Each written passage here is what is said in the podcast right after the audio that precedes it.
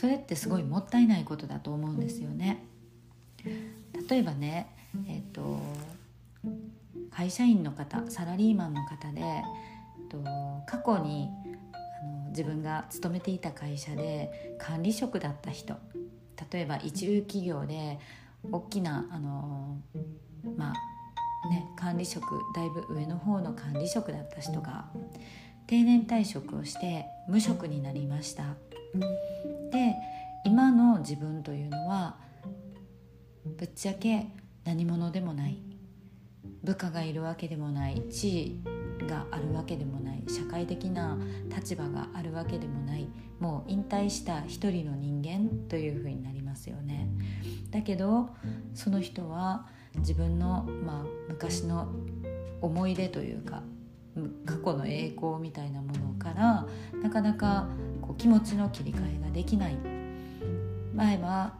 100人も200人も部下がいてみんなからあの、まあ、言ったらこう尊敬されていたのに今は誰もそういうふうに自分を扱ってくれる人がいないみたいなそういう人っていうのは結構多いんですよね。でその人が例えばその輝かしい過去と今のなんかしょぼい自分みたいなのを比べてすごくあのこう今を楽しく幸せに生きられないとしたらそれってすっごいもったいないことだと思うんですよね。過去というねもう遠く遠くどんどん時間とともに川の後ろの方に遠くの方に流されていっても見えなくなるようなものなのにその出来事に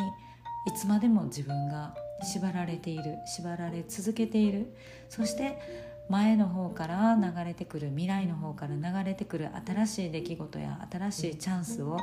一向に掴んで前に進もうということができない。そういう人生というのはあまりにももったいないなと思うわけです。なので、えー、この未来から時間が流れてくる。そして未来というものは自分で選んでいくことができるというふうにはっきりと確信を持ってそういう視点で時間の流れ時の流れを自分が見ることができたら今私たちが立っている現在地から、